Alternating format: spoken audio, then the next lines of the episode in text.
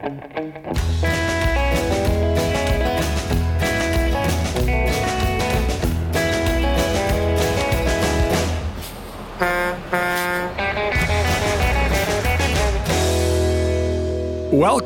and hello. So glad you could join us for another edition of On the Road with the Legal Talk Network. This is Patrick Palace, and I'm the host for this episode, which is being recorded here live from Nashville, Tennessee at the Clio Con Conference. Clio number 10 this year. Uh, joining me, I have Geeta Daswani. Uh, Geeta, welcome to the show. So glad to have you here. Thank you for having me.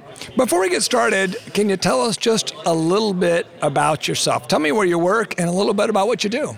Yeah, so I'm a solicitor and I started my practice in 2019.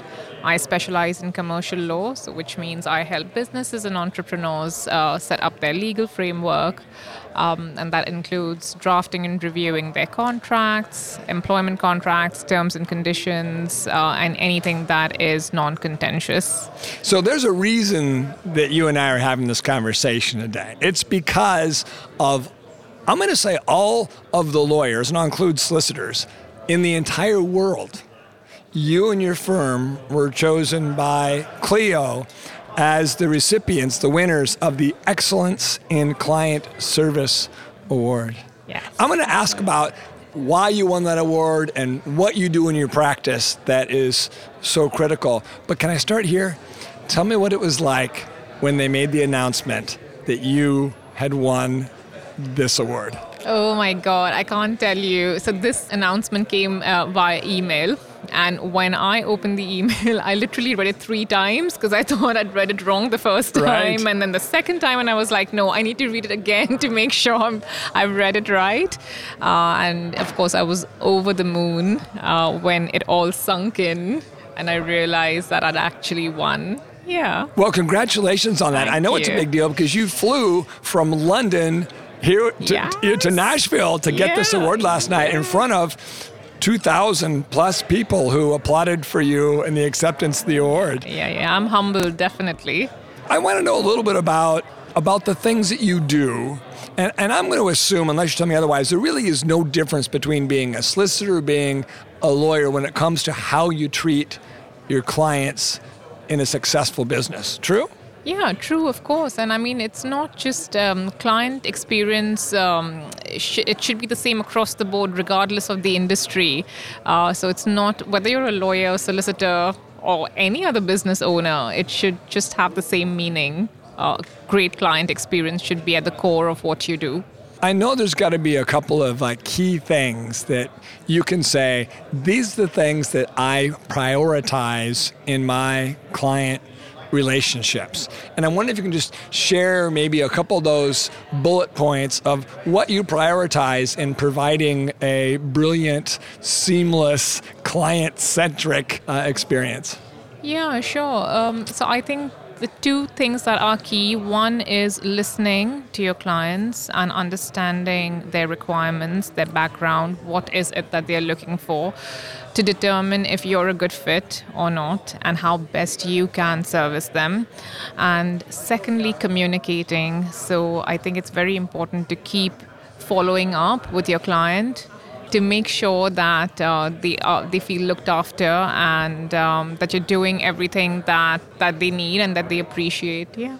Now you do something that's that's unique, perhaps, in the way that you select your clients. You don't accept anybody who comes in the door and say, "Oh, you need services? I'll give them to you." Right? I mean, don't you have a, a bit of a mission or a way that criteria for who you accept?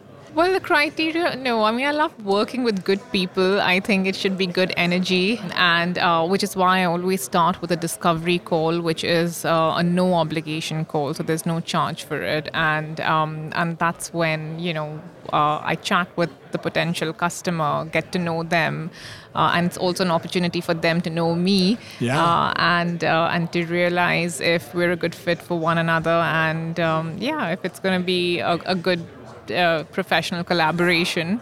So you're making sure that before you even take on the case, that you guys are a good fit. You share common interests, or at least you're on the same page for what you can offer and what they need.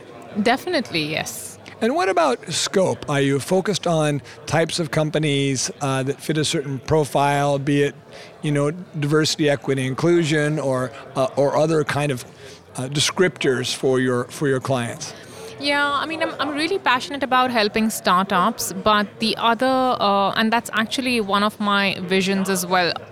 The reason why I started my own practice was to be able to help businesses, ethical businesses, so cruelty free, sustainable, and change led businesses, and that is where my passion lies. Uh, so um, I proactively try and associate myself with uh, with those clients. And tell me when you when you started your firm, and it's the Daswani Law Company, right? That's that you have. correct. All right, you have a mission. Tell me a little bit about your mission. Well, there's two actually. One was to help businesses and entrepreneurs because I come from a family of business owners. And I know um, as entrepreneurs, you know, you're passionate about your ideas and Yes. about setting up the business. Uh, but um, oftentimes people are lost when it comes to uh, the legal side of things, or it's always on the back burner because of various reasons. But it's very important, especially in this day and age, to be compliant, to be legally compliant, so that your business doesn't fall into trouble, so Right. you don't expose yourself to liabilities. Uh, and it's just important to protect your business, to mitigate risk, and that can only be done if you have like a good legal framework. So I thought, okay, fine, I'm going to help startups and businesses achieve that. And then the second thing was, yeah, the ethical side of things, Yeah. uh, to, to be able to to make an impact in my own way. So I, I realized early on I couldn't make a direct impact because I'm not an innovator. I'm you know I can't do those things. Uh, but by helping, by supporting businesses that are doing these things, maybe I can yeah contribute indirectly. I love the mission. I love the purpose. I love a, a, a driven purpose law firm. It's fun to hear the, your inspiration. Share with me how you measure success in, in your firm. Yeah, so um, I uh, request, so once the matter's concluded, um, I request my clients to give me feedback and to leave me a review. Initially, I used to send out client survey forms, uh, but uh, I've upgraded to Google reviews now. And uh, yeah, once a matter is concluded, I'll request the client to leave me feedback. And that's very important for self assessment for me to know if the client's been happy or not.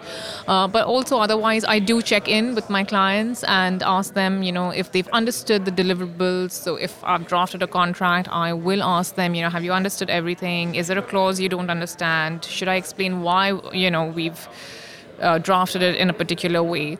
Uh, so that constant communication is there until matter conclusion, and after that, the, the last step is for them to leave me a review. So we're running out of time, and I want to make sure I get to this this question.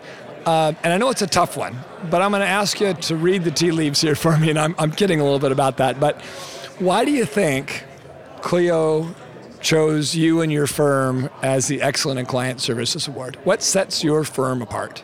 Honestly, I'm really humbled that Clio uh, chose me as this year's um, winner in this category. But um, I'd like to believe they they checked my reviews, which I didn't know at the time. and I only just learned now that they'd gone through uh, the reviews that clients had left me. And I think they also appreciated the fact that I was offering payment plans to my clients, especially during COVID, because that was a difficult period for everyone, and not everyone could afford to pay upfront. And then I helped them spread costs uh, by offering payment plans, which was greatly appreciated by clients, especially at that time. So maybe that's why. So tell me this what's next? What can we expect to see from you in the future? Where are you going from here? going with the flow really no but i love i mean i love the category that clio has community champion and i think that's that's something that i'd like to do more of uh, to to to help ethical businesses and just yeah contribute in that way I suspect that people are going to want to hear more from you and about you and might want to reach out to you directly. If one of our listeners wants to chat with you or tweet to you or Yeah. email you, tell us where we can find you. yeah sure i mean uh, drop me a line um, at geetha at thedlc.co.uk and i'm also on instagram facebook and it's um, the daswani law co yeah that's the handle And Daswani is D A S W A N I, right? That's correct. Yes, right. that's my last name. well, congratulations on winning this award. That is such a big deal, and it's an Thanks. honor and a pleasure to meet you and have a few minutes uh, to chat with with you uh, Pleasure today. is mine. Thank you. Well, my friends, we have reached the end of the road for this episode. I want to thank our guest, Geeta Daswani, for joining us uh, today. And I want to thank you, the listeners, for tuning in. If you like what you've heard, please rate and leave us a review in your favorite podcast app. We'll see you next time for another episode of On the Road with the Legal Talk Network. If you'd like more information about what you've heard today, please visit LegalTalkNetwork.com. Subscribe via iTunes and RSS. Find us on Twitter and Facebook, or download our free Legal Talk Network app in Google Play and iTunes. The views expressed by the participants of this program are their own and do not represent the views of, nor are they endorsed by, Legal Talk Network, its officers, directors, employees, agents, representatives, shareholders, and subsidiaries. None of the content should be considered legal advice. As always, consult a lawyer.